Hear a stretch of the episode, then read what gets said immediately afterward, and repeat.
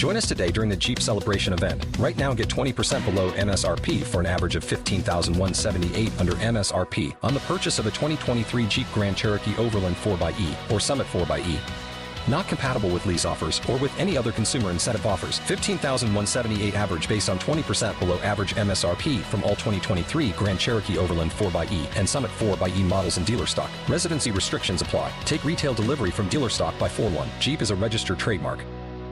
I'm James Harding. I'm the editor of Tortoise and the host of the News Meeting. It's the podcast where we try and make sense of what should be leading the news with three people who each come and pitch the story that they think matters the most. On the latest episode, we're joined by the journalist, historian, and author Satnam Sanghera. Like almost everyone, we go down the rabbit hole of that Princess of Wales photo editing story, and then Satnam explains why he thinks the Church of England paying reparations for its links to slavery should really be leading the news. Just search for Tortoise News wherever you get your podcasts and follow the feed so you don't miss an episode.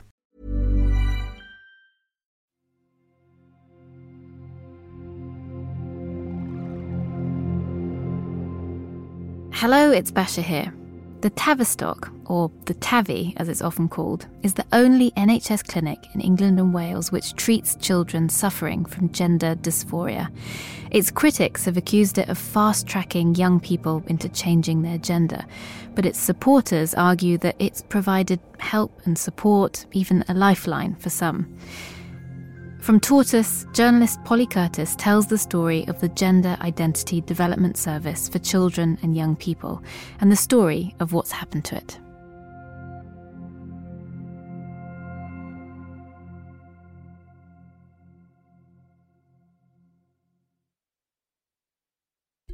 I was in the kitchen looking at my phone as usual and talking to other parents, and we were happy. We were very happy. It's a bright summer's day, late in July, and news starts to spread that an NHS clinic in North London is being shut down. That was a huge, huge thing. I think someone tweeted it, and then I contacted the support group and said, Is this, you know, my God, is this true? As the news ripples out, it has a powerful effect. And everyone, everyone was piling, you know, saying, Yes, it is. So it was good news. Very good news. Notifications are pinging on phones, and the headlines are being rewritten. I was at home at my desk. For some, there's relief and even euphoria. Pleased. I was pleased for the doctors that I've interviewed over the years that their whistleblowing and everything they've said to me is being vindicated. But for others, something closer to despair. I was at work. I had to go sit in the toilets for a few minutes and just sit with that news. I saw the breaking news notification and I just thought it felt like a punch in the gut. I thought, I don't know how I'm getting through the rest of this afternoon. There's confusion. Then that turns into anger. I, I can't really describe how I feel. I mean, I, I think I think we feel very betrayed um, and uh, disenfranchised, silenced, and uh, there's a lot of fury and and anxiety really as well. What's announced on that day in late July feels bigger than the sum of its parts. It's more than just a decision to close a clinic. It feels like a verdict, a judgment even, because the clinic that's being closed down is the Gender Identity Development Service based at the Tavistock Centre in North London.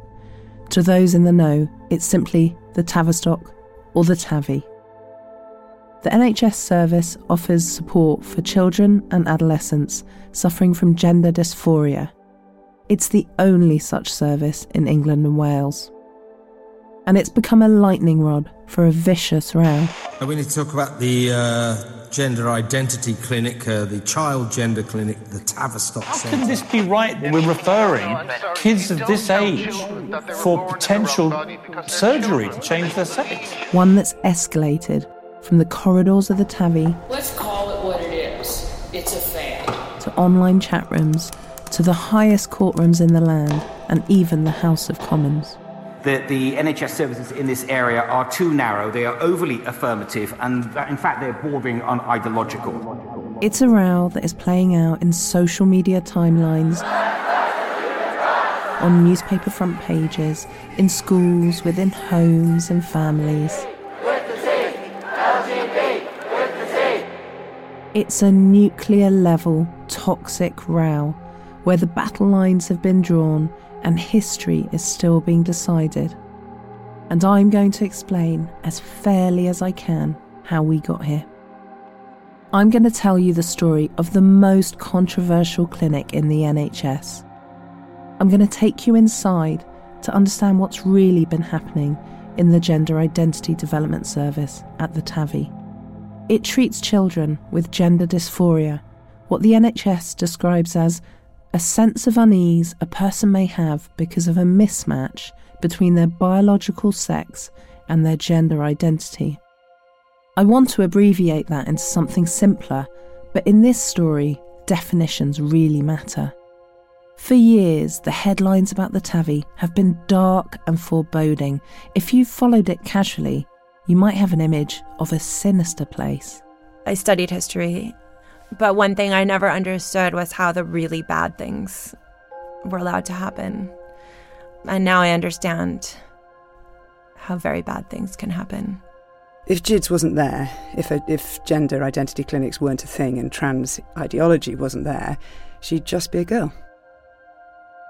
But for others, it's promised support, help, resolution, a lifeline even. I've always, always struggled with body image issues. And going through male puberty when I didn't want to only exacerbated that tenfold. I wish that, say, when I was 14, 15, I wish I'd been referred to puberty blockers because it wouldn't make life so difficult for me now in terms of presenting how I want to. Is the Tavistock a lifeline that's helping some of the most marginalised and vulnerable young people at a crucial moment in their lives? Or are we witnessing one of the biggest medical scandals in NHS history unfold? Or is the truth more complicated, hidden in between these two positions, and different for every person who passes through the TAVI's doors? At the time, I think we were genuinely conscientious people trying to do the right thing in a very conflicted world. I have had people openly mock me. I've had people harass me.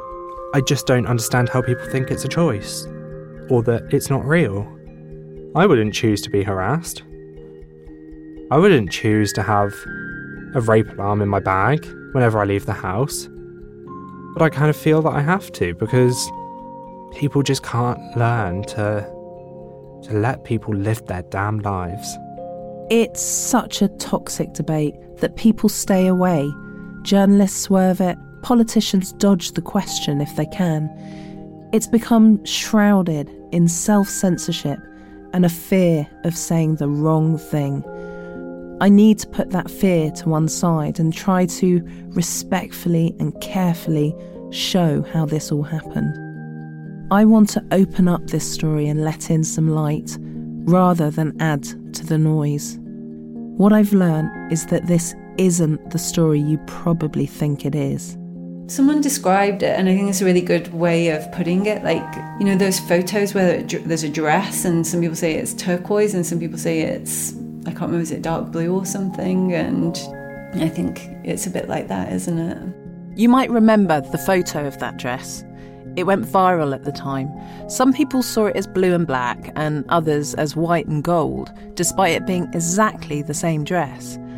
This story is a bit like the black and gold dress. Different people see it in totally different ways, depending on their beliefs. Some people have worked out what they think already. Others have avoided this subject at all costs, put off by the language and the vicious tone of the debate. I don't plan to tell you what to think. I'm going to tell you what happened. I'm going to take you with me inside the clinic because from inside this story, you can start to understand something more about this particular culture war that's dividing families, workplaces, generations, and even society. I'm Polly Curtis, and from Tortoise, this is The Tavistock, Episode 1 A Verdict.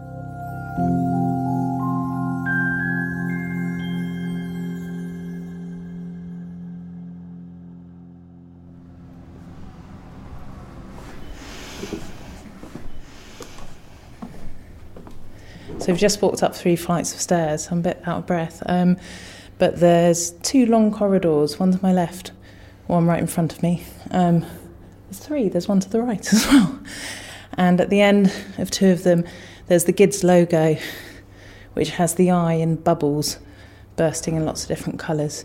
And it's a long grey corridor with lots of meeting rooms on either side and some really interesting patient artwork. We got a letter about two, three weeks before the appointment. Um, and it was that relief. It was, I can breathe finally. I've got that first appointment. I'm, I'm in the system now. This is Steph Preston, one of nearly 20,000 children and young people who have attended the clinic at the Tavistock in the past 10 years. Steph's now 20 and identifies as non binary. Getting the letter with the first appointment feels momentous because it is. There's nowhere else in the NHS you can go for treatment if you're under 18 and feel that your gender doesn't fit with the one on your birth certificate. The treatment offered at the Tavistock to people like Steph involves lengthy therapy sessions with clinical psychologists and sometimes involving the parents too. But it's not the talking therapy which has placed the TAVI at the centre of the culture war. I remember kind of explicitly saying when they asked what I wanted, I want puberty blockers and estrogen. It's the puberty blockers Puberty blockers do what they say on the tin they block and delay the changes brought on by puberty.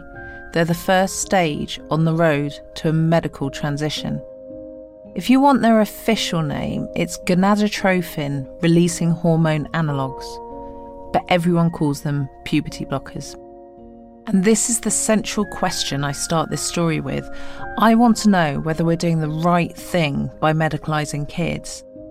Since 2011, some trans children have been given puberty blockers to arrest the onset of puberty or suppress it and pave the way to further hormonal treatment after the age of 16. That's estrogen for trans girls, testosterone for trans boys. Medical transition means a lifetime of treatment, a cost that many feel is worth it but we don't actually know the true costs. The evidence on the longer term side effects is limited. This is where the row starts. Are the benefits worth those unknown risks? And are the roller coaster teenage years the right ones in which to make these decisions? There are risks in treating children. What if they come to regret it? Some of the effects of medically transitioning are permanent and the long term effects are known. But there are also risks in not treating children, that it leaves them suffering the debilitating effects of gender dysphoria for too long.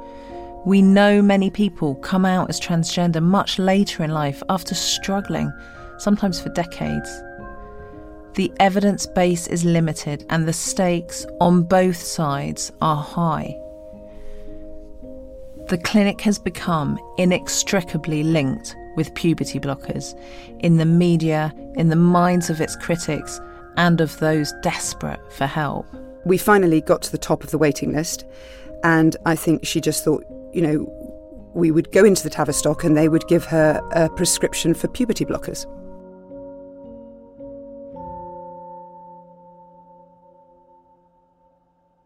The TAVI offers a vast range of psychological services to adults and children. I'm interested in just one of them a clinic known as GIDS, or the Gender Identity Development Service. It's a clinic that's been overseen by the same woman for more than 13 years. So, I am Polly Carmichael and I'm a consultant clinical psychologist. And I've been in the gender service since 2001 and uh, clinical director um, since 2009. She's quietly spoken, deliberate in what she says, and very thoughtful. At times during our conversation, she's guarded clearly nervous about being misunderstood or misquoted. At others, she's disarmingly candid. By her side, for many of those years in charge, was her de facto deputy, Bernadette Wren. Well, I'm a clinical psychologist by training and a family therapist, systemic family therapist by further training. and I worked at the Tavistock in one way or another for 25 years. Bernadette's cut from the same sort of cloth as Polly. North London, middle class, perhaps a little bit older. But where Polly has this kind of Teflon coating that makes it feel like she can deflect any question about her work, Bernadette is still wrestling with whether they did the right thing. The whole question of how you how you provide treatment for broadly mental health, but crossing over into identity questions, particularly with young people, without, in some sense, at a population level, making the whole thing worse, is a very, very large question. She's still struggling with the dilemmas and argues them through with me in the course of our long conversations. I mean, I have a, a lot of thoughts about what we might have done differently. Sometimes she brings me huge clarity. Then we lose focus and the subject becomes confusing again. These two women, Polly Carmichael and Bernadette Wren, are key to understanding what's been going on inside the Tavistock. It's the Gender Identity Development Service, so young people are following a developmental trajectory. There's something about non judgmental acceptance of a young person's gender identity problems. And I guess our role is, is about working with young people and their families to explore that. You're trying to build trust, but you're trying to do it in a way that people can sort of buy into and make it that they will come back and that these things can be spoken about and aren't too terrifying to be spoken about. Okay, so there's a lot going into that, and it's always completely underplayed when people talk about the work. It's not about a train getting to a destination. Is GIDS a mental health service, a physical health service, or something else? Well, it's not a mental health service, but obviously the people working within the Tavistock have very often mental health training backgrounds, and young people experiencing gender dysphoria often experience mental health difficulties um, for a range of reasons, some associated with their gender, some not.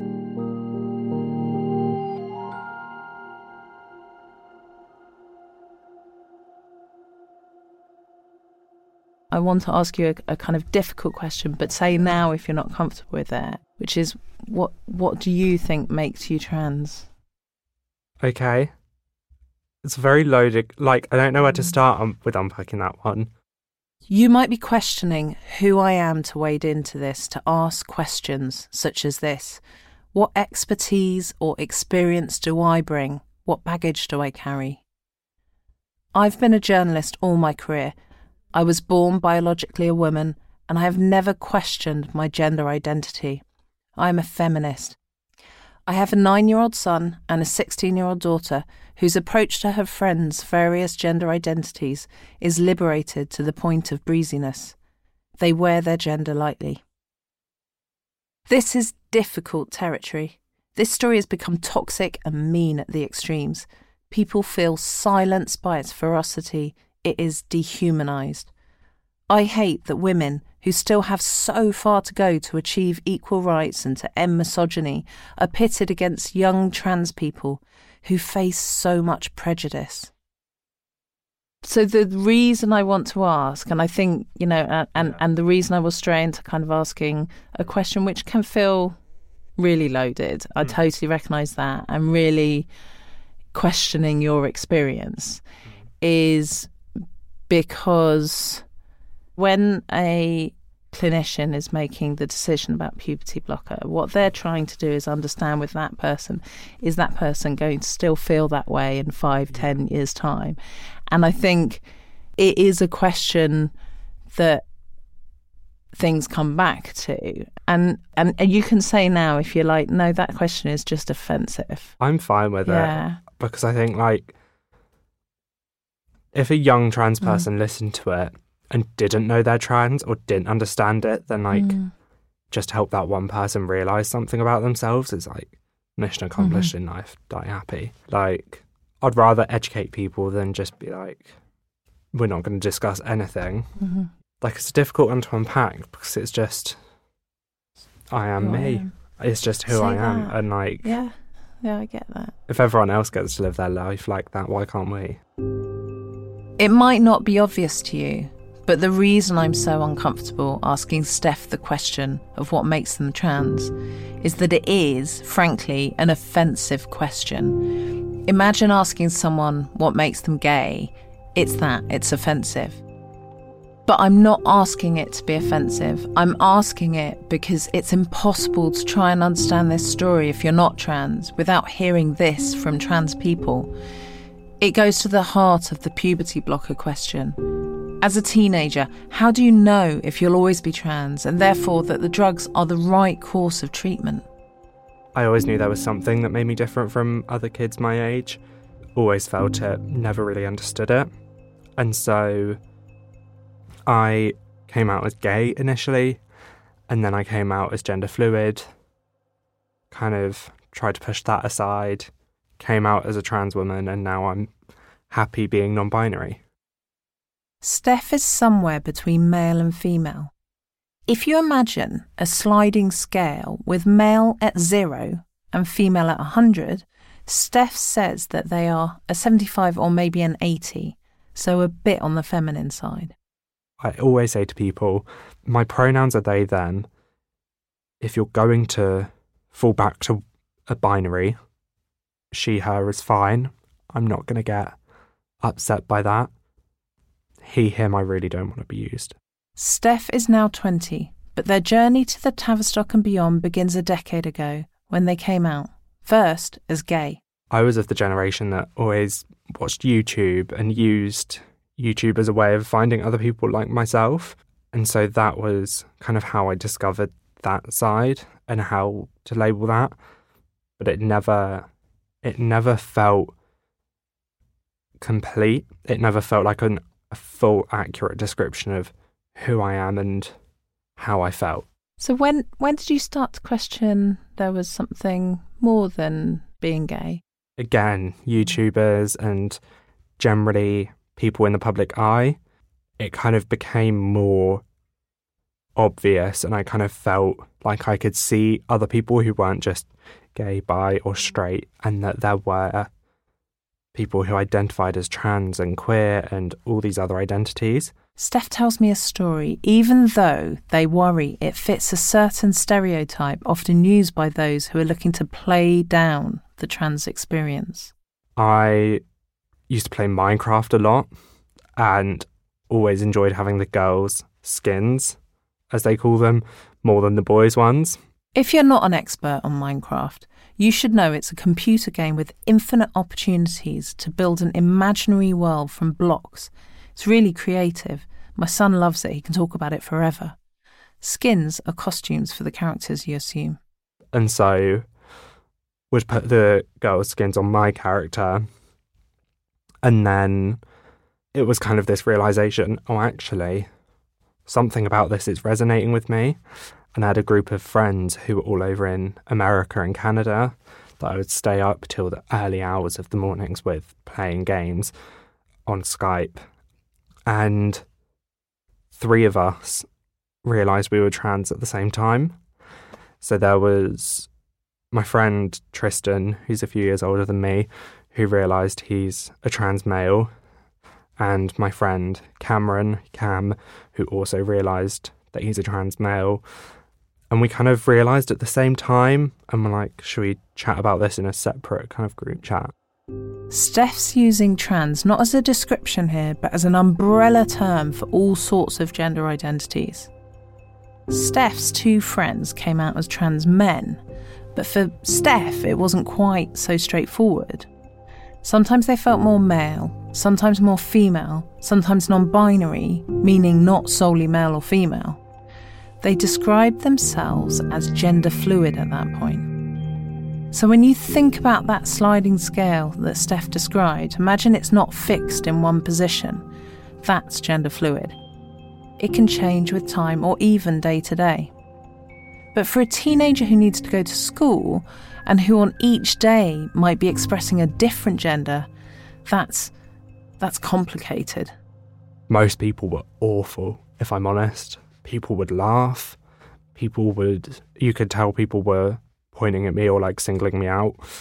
And I remember after a few weeks, I just felt I'm just going to have to keep this to myself now because I can't go on like this. It kind of evolved into me telling friends and family that I was a trans woman or a trans girl. You felt that it would be easier and more accepted Yeah. to be trans than gender fluid. Absolutely, because at least people can see a binary and people can understand man and woman, and there's a clear distinction rather than people mocking me and saying, Well, you're a boy or a girl today. And it's like, Well, I actually don't feel like either, but everyone questioning it every single day. And that was really difficult. This all happened before they'd even told their parents. Steph came out in August 2015 at the age of 13. And I just have this really distinct memory of it being like the evening, both my sisters were in their rooms, mum and dad were in the living room, and I was like, I need to talk to you both. I kind of said to them, Mum, Dad, I've got something I really need to tell you. Uh, I'm trans. I feel like a girl. Um, and mentioning that I wanted to use the name Steph. And I remember I broke down in tears before I'd even got the words out. And they were like, What's going on? Like, and the three of us just ended up hugging on the sofa because they said, Of course we love you. Of course we support you. We're your parents. Steph began to see a counsellor at school, and after a few months, the counsellor referred them to the TAVI. The timing is significant. It was 2016, and the Tavistock was coming under pressure with a big wave of referrals. For Steph, this felt like a new beginning, but for others, a referral to the Tavistock sets them on a path to a broken family.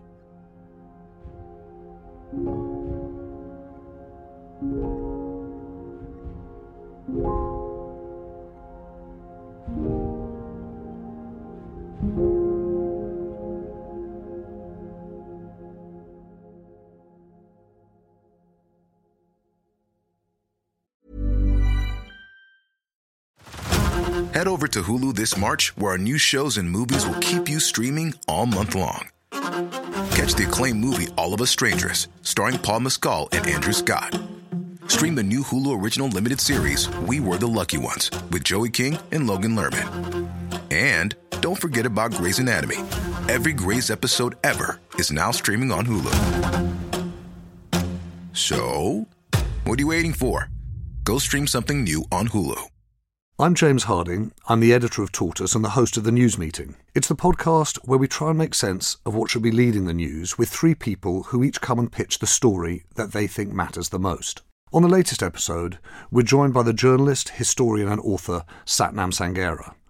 Like almost everyone, we go down the rabbit hole of that Princess of Wales photo editing story, and then Satnam explains why he thinks the Church of England paying reparations for its links to slavery should really be leading the news. Just search for Tortoise News wherever you get your podcasts and follow the feed so you don't miss an episode. Tortoise Investigates is sponsored by Wondery. If you're enjoying this show, we think you'll love The Spy Who, a new podcast from Wondery. The life of a spy is anything but glamorous. It's a place of paranoia and infiltration, sabotage and manipulation. From Wondery, the network behind British Scandal, Doctor Death, and Ghost Story, comes The Spy Who, a new narrative podcast series exploring covert spy stories that you were never meant to hear, and revealing the incredible true tales of operatives playing to very different rules.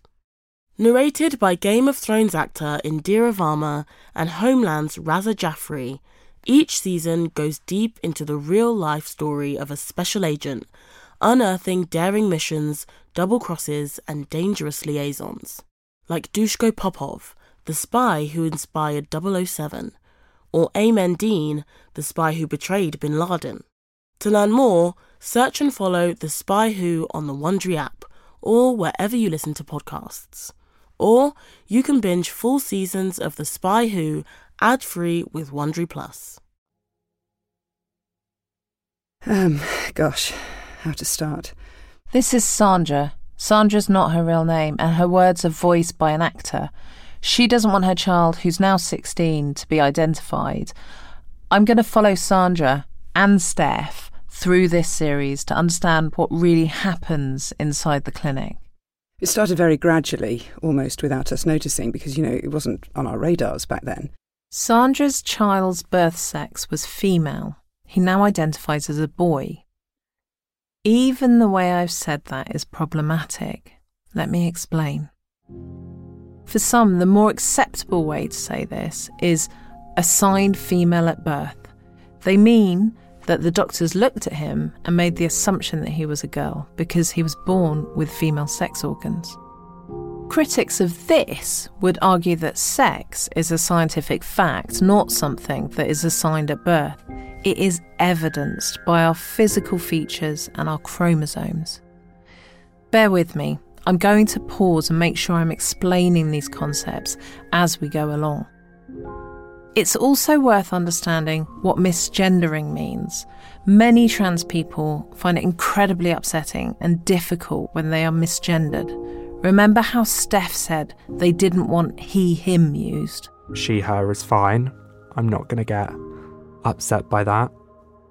He, him, I really don't want to be used. It is a reminder of who they aren't, and they see it as an attack on who they are. Now, when she's at home, Sandra calls her child he or him. But in our conversation, she refers throughout to her daughter. She misgenders her child. This leaves me with a dilemma. I don't want to misgender anyone. It feels disrespectful, even if they can't hear me. I decide to follow Sandra's lead in our conversations because it's Sandra I'm speaking with. That means I misgender her child. If I don't, it will be very hard for me to hear her story and understand it. But when I'm talking about Sandra's child, I'm going to refer to them as he. I don't like this inconsistency. It's a fudge, but it's a way to tell the story and to try to understand. She was always a typical tomboy who loved climbing trees, wasn't into girly things at all, didn't like all the pink sparkly clothes and fairy wings and all the rest of it. When Sandra's child was about six or seven, they asked to be called by a boy's name. And so we adopted it as a sort of nickname, and it sort of stuck.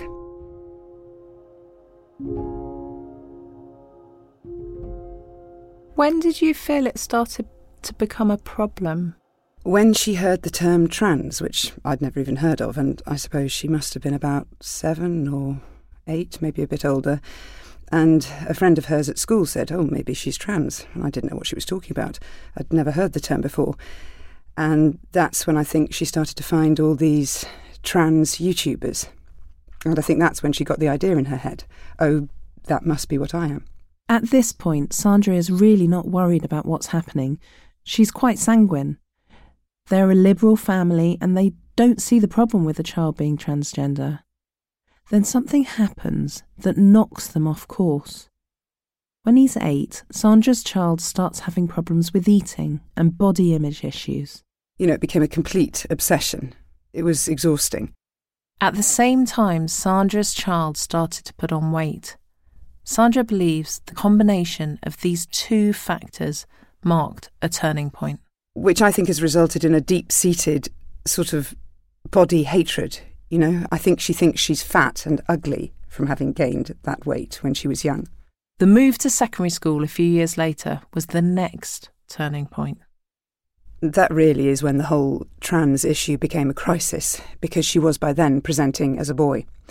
The primary school, everybody had known her since they were sort of five, but at the new school, she wanted everyone to think she was a boy.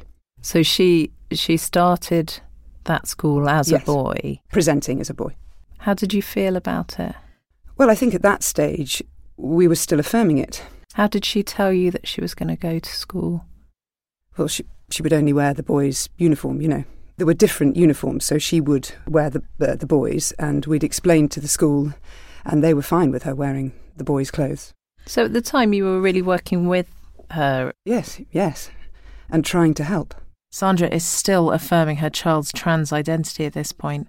That word, affirming.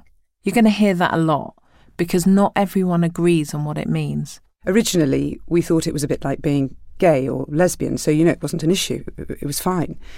But the more I started looking into it, the more I realised that it's it's not the same. It's not at all the same as a sexual orientation. It's completely different. But a creeping doubt sets in for Sandra. It's a creeping doubt about her decision to allow her child to live as a boy. She goes on social media and reads everything she can. What she's reading is fueling her fears. She has all these other issues as well. You know, she was seeing a counsellor at school, but at secondary school, there's no contact between the counsellor and parents. So I really, you don't really know what's going on. And it's around this time that a medical specialist he's seeing for a completely separate condition suggests a referral to the Tavistock. Oh, um, should I refer you to the Tavistock? And I'd sort of held off. Um, lots of people had said to me, oh, you know, you should get referred to the Tavistock. Anyway, I agreed uh, against my better judgment.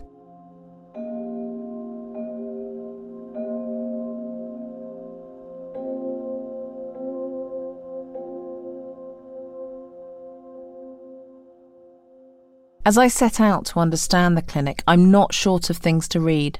There's report after report by whistleblowers, NHS controllers, and even the High Court. I get slightly obsessive and read 10 years worth of Tavistock board papers searching for mentions of GIDS. And in the first few years, there's no mention. GIDS is such a small part of the Tavistock story that they even get its name wrong, extraordinarily calling it the Gender Identity Disorder Service. Just to be clear, most trans people would find this really offensive. Then, in the past five years, the service comes to dominate the board papers. It's mentioned endlessly as it scrambles to scale up to meet a rising flood of referrals. I'm starting to build up a timeline of a tiny service operating seemingly without much scrutiny hit by a wave of referrals and a cultural revolution in trans visibility. Then the scrutiny comes, and now it's closing. In the middle of it all is the long serving clinical director, Polly Carmichael. As I trawl through newspaper cuttings, broadcast interviews, and social media, I see how the clinic has been portrayed and the storm of controversy it has weathered along the way. And yet, I don't find much of Polly. Her public profile remains low. I did find one interview she did for a Channel 4 documentary in 2016. It's called Kids on the Edge, and there's a moment in it which stops me in my tracks. And in some senses, culture and society are moving faster in terms of what they think they understand about it and what they think we should do about it than the evidence base. That's from six years ago, but it feels important that idea that the culture is moving faster than the science. She's not defending the service or pretending she has all the answers. In fact, she's frank about the evidence vacuum that they're operating in. We don't really know whether this is the right treatment for everyone, whether there are long term implications of this treatment. But for families and young people, you know, it can be very difficult because they're seeking certainty. She's openly admitting to some of the things they've since been accused of chiefly that they're operating without an evidence base. But the reality is, at the moment, we don't have certainty.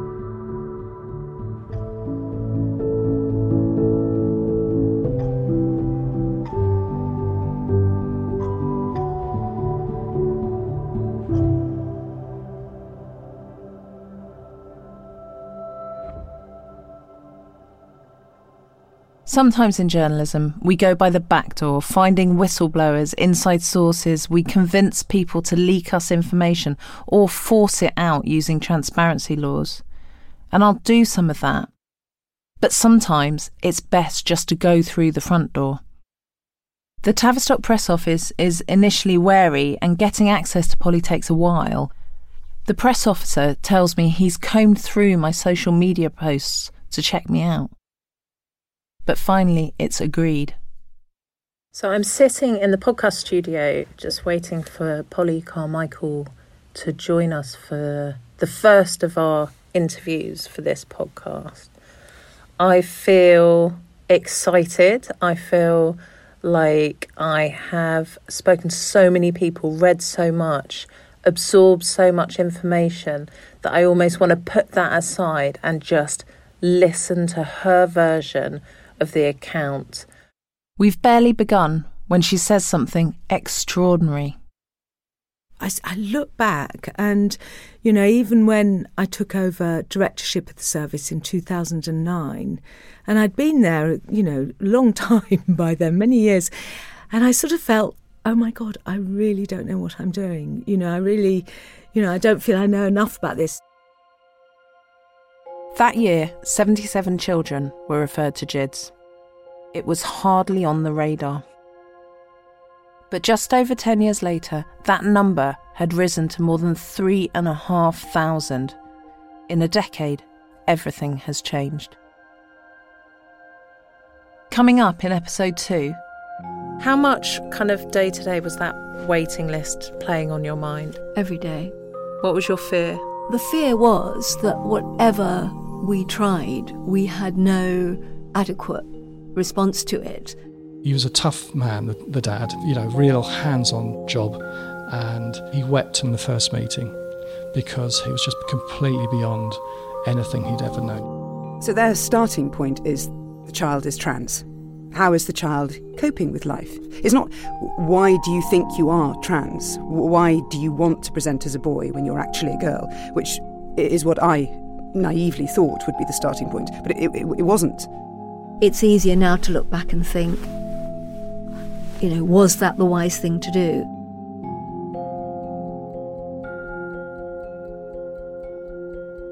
This series is reported and written by me, Polly Curtis.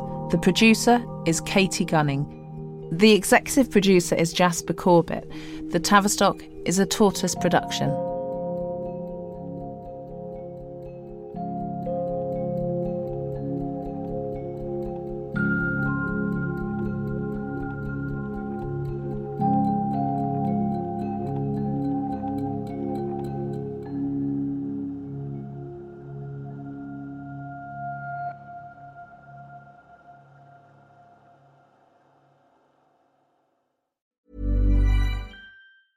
Hello, I'm Giles Whittell, Tortoise's deputy editor. On the News Meeting podcast, we try to make sense of what should be leading the news with three guests who each pitch the story they think matters most. And once a month, we record a live episode in our newsroom. The next one is on the 27th of March, and I'm going to be joined by the brilliant author and podcaster Elizabeth Day. To come to the event and tell us what you think should lead the news, go to tortoisemedia.com forward slash book. That is tortoisemedia.com forward slash book.